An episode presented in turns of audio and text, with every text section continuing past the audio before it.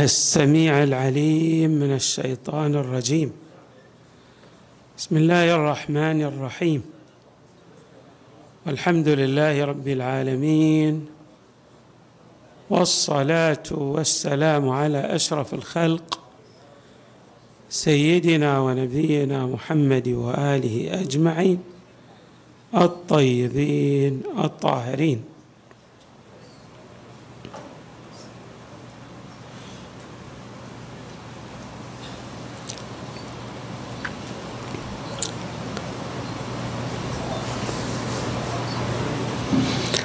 قال رسول الله صلى الله عليه وآله إنما بعثت لأتمم مكارم الأخلاق. الأخلاق لها دور فاعل في شخصية الإنسان وفي قبوله لدى الناس. ولهذا حري بالمؤمن أن يسعى جاهدا في تحسين أخلاقه إلى إيصال نفسه إلى مكارم الأخلاق. وقد جاء في الروايات أن من مكارم الأخلاق العفو عمن ظلمك والصلة لمن قطعك والإحسان لمن أساء إليك بالتأكيد مكارم الأخلاق لا تنحصر في هذه الأمور التي ذكرت في هذه الرواية. والإنسان حتى يحصل على درجة عالية في مكارم الأخلاق يحتاج أن يتعلم فنون متعددة ليس بفن واحد. كي يصبح في تعامله قد وصل إلى درجة يصدق عليه أنه يتعامل بمكارم الأخلاق. بالتأكيد هناك صعوبة في إيصال الإنسان إلى هذه الدرجة. والإنسان يجد نفسه في بعض الأحايين يرتكب الخطأ ويبتعد عن جادة الصواب خصوصا إذا تعرض إلى إشكالية الأولوية على غيره والأحقية في هذا المسار وفي غيره. ولعله كل واحد منكم تع... يعني تعرض لهذه المواقف ويرى نفسه أنه هو الاحق في السير على هذا الطريق ولكن غيره يقصره قسرا ويجبره على أخذ مساره. ماذا تعمل؟ كذلك أيضا قد تكون لك معاملة مالية أو اقتصادية مع غيرك. فتتعرض لإشكالية في هذه المعاملة. وبدلا أو وبالرغم من كون الحق معك ينقلب عليك. فكيف تتعامل مع هذا النمط من الناس الذي يقلب الحقائق؟ طبعا في بعض الأحايين حري بالإنسان أن يوصل غيره إلى الصواب. يعني إذا كان الغير قابل للهداية حري بك أن توصله إلى الصواب. تعلمه الرشد تشرح له الطريقة الفضلة التي أو الذي عليه أن يكون عليها. ولكن في كثير من الأحايين لا يتاتى لك ذلك بالتالي ماذا تعمل؟ خصوصا إذا كان من تتعامل وإياه هو إلى جنبك يوميا كزميل في العمل. وقد تتعرض إلى إساءات متكررة منه أو في التعامل معه. كجار مثلا. يعني لا يفهم حقوق الجيرة. حري بك في هذه المواقف أن تتعلم بعض القواعد التي قعدها الأنبياء والرسل والأئمة من أهل البيت عليهم السلام. اولا من هذه القواعد أنك لا ينبغي لك أن ترفع مستوى هذا الشخص النازل. هو هذا هذا مستوى. يعني لا تتوقع منه أن يكون في المستوى الأفضل وعليك أن تتعامل معه بالفضيلة بالرغم من مستواه السيء أو السافل أو غير اللائق. هذا لا يبرر لك أن تتعامل معه بنفس المنطق الذي يتعامل معك به. حري بك أن تتقبل الواقع كما هو. يعني لن تستطيع أن تغير الواقع. لبعض الناس. هكذا هو معدنه. هكذا هي شخصيته. وقد يكون من الصعوبة بمكان أن يتغير عما هو عليه.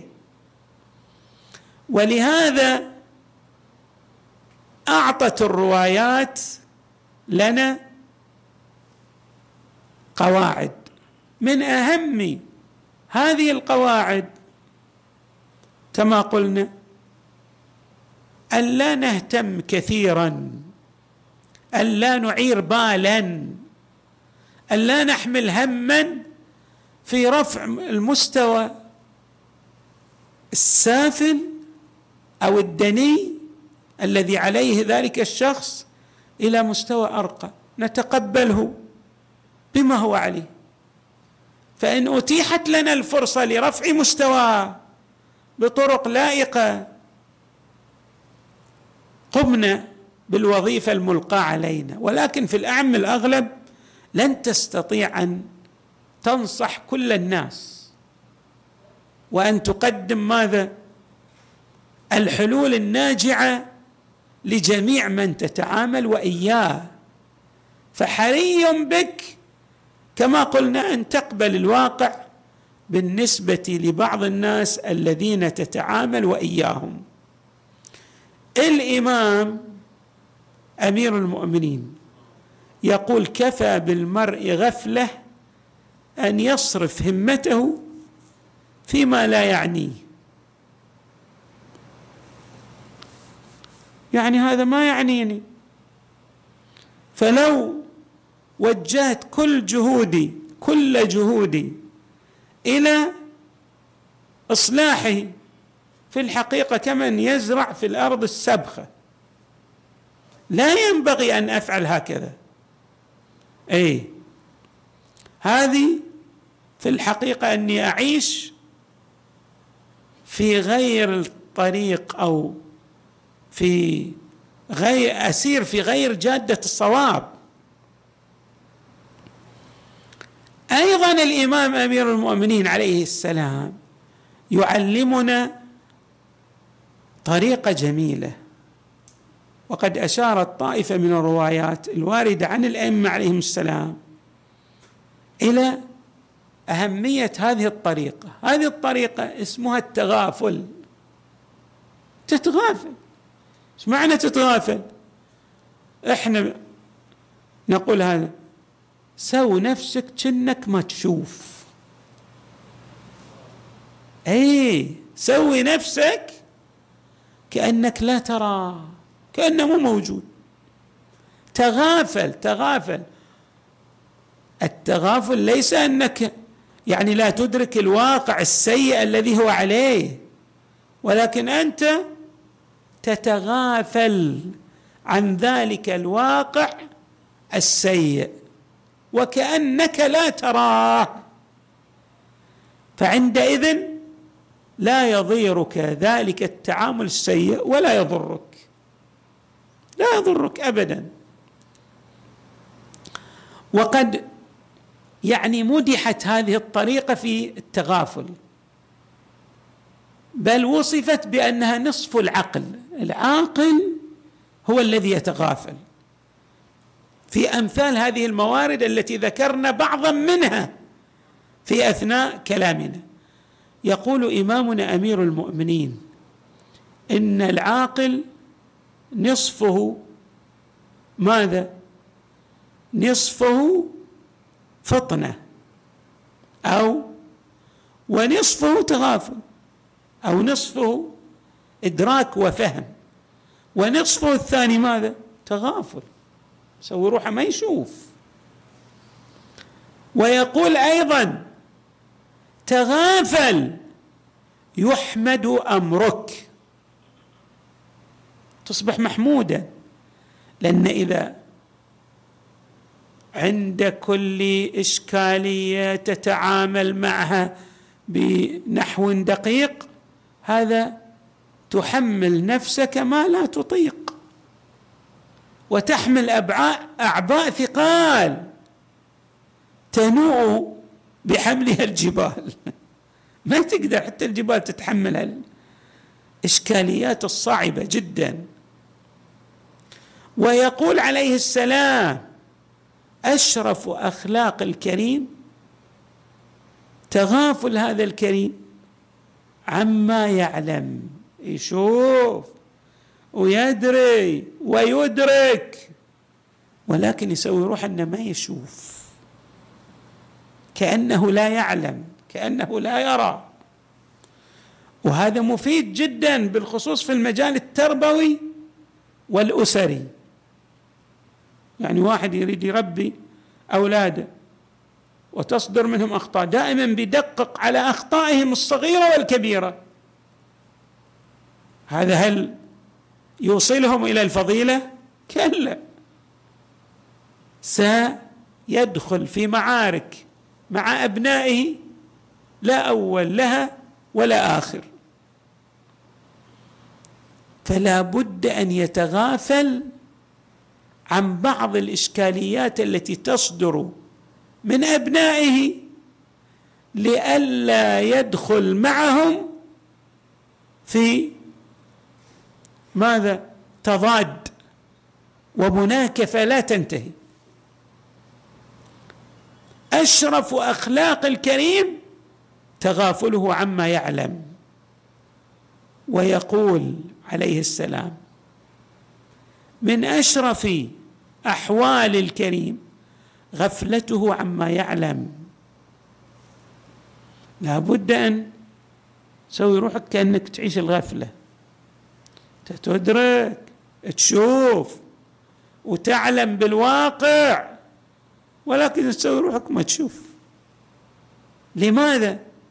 لأن القصد من هذا التغافل خصوصا في المجال الأسري أو كما قلنا مع الجار هو أن تعمل وإياه برفق وأن ترفع مستوى بنحو تدريجي كما في الأبناء مثلا أو في الجار. أو في بعض الأصدقاء الذين تريد لهم الخير ولكن لا تستطيع أن توصل هؤلاء الأصدقاء إلى درجة عالية من الكمال بين ليلة وضحاها. لا بد أن تتغافل وتمارس تزريق ذلك الجار أو الصديق أو الولد. ماذا؟ المعرفة بشكل تدريجي. حتى يصل إلى درجة عالية في سلم كماله. أما إذا لم تفعل هكذا ستقع في إشكاليات لا حد لها. يقول عليه السلام من لم يتغافل ولا يغض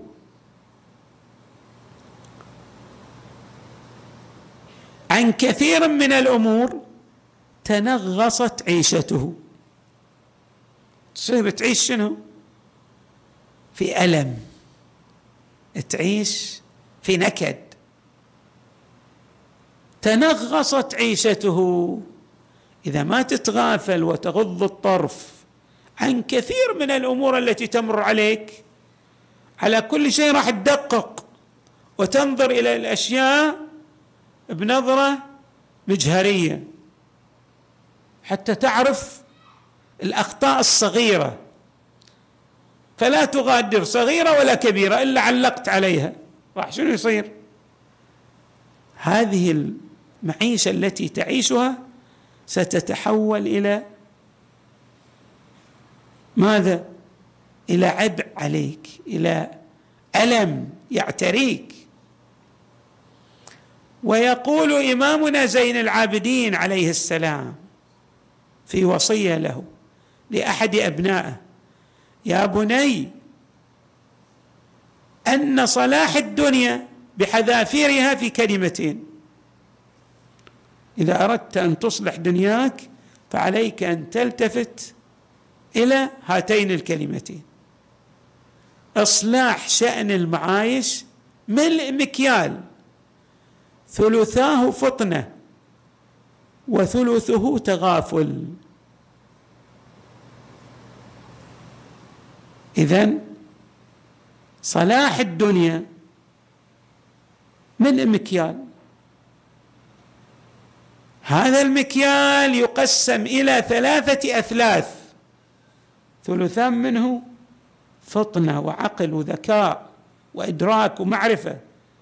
ولا بد ثلث آخر يعني نسبة 33% وزيادة قليلا ترجع إلى التغافل يعني كما عبرنا تسوي نفسك ترى نفسك تعمل كأنك لا ترى ما يحدث من أخطاء تغض الطرف.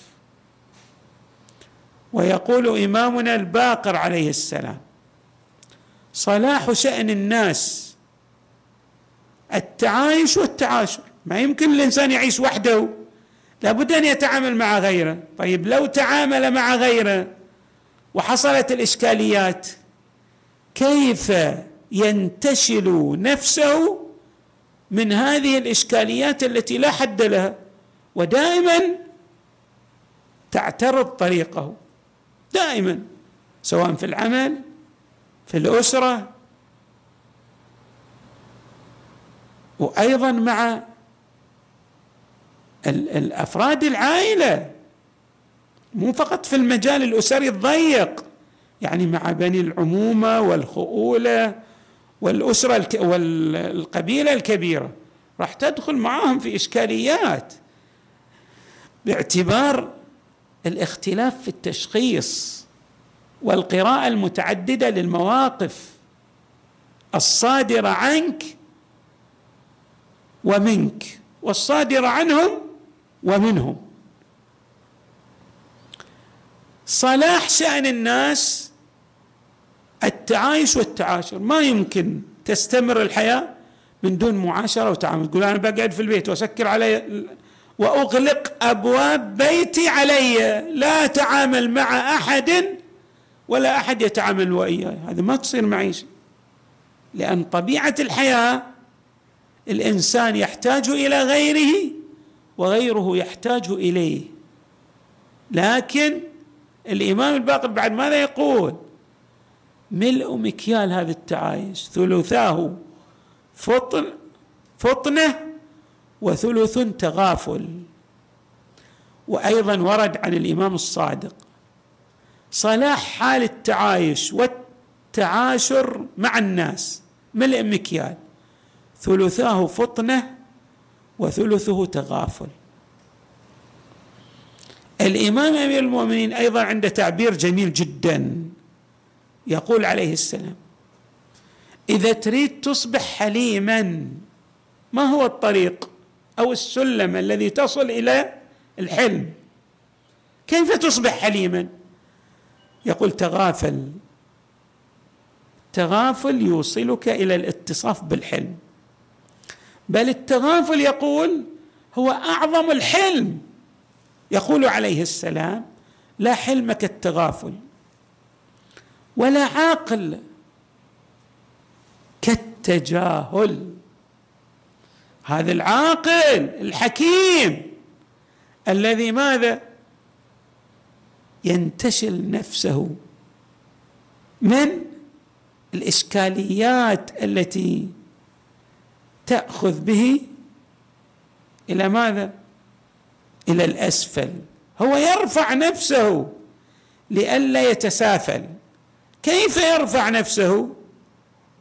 بهذا العقل الذي يدعوه إلى التجاهل وعدم الالتفات إلى هذه الإشكاليات التي تصدر من لدن غيره ضده أو ضد الحق أو ضد بعض الأشخاص. سوي روحه ما يشوف كما قلنا.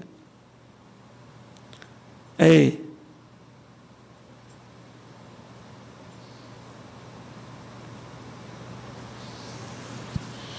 إذا الإنسان التفت إلى هذه الأحاديث وتعلم فن التجاهل والتغافل. أولى الفوائد التي يحصل عليها الارتياح النفسي. شوف روحه يعيش الهدوء راحة البال. في أصعب الظروف والمشاكل التي تمر عليه مع الأسرة مع عشيرته وقبيلته مع زملائه في العمل ومع ومع يرى نفسه مرتاحا لأنه يتجاهل الإشكاليات ويحاول أن يعالج الأمور بماذا؟ بحصافة في الرأي وحكمة في الفكر وأناه في اتخاذ الخطوات وبالتالي يصل إلى الدواء الناجع الذي يبرئ الأكمة الذي يعني في الحقيقة لا يرى الحق ابدا ولكن أنت تبرئه بهذا التعامل الذي ثلثه فطنة وثلثاه تغافل. نسأل الله تعالى أن يأخذ بأيدينا إلى الصواب وأن يجعل التعامل الذي نتعامله مع الناس فيه مرضاه لله تبارك وتعالى وموصل إلى الكمال لنا ولمن نتعامل وإياه. الحمد لله رب العالمين وصلى الله وسلم وزاد وبارك على سيدنا ونبينا محمد وآله أجمعين الطيبين الطاهرين.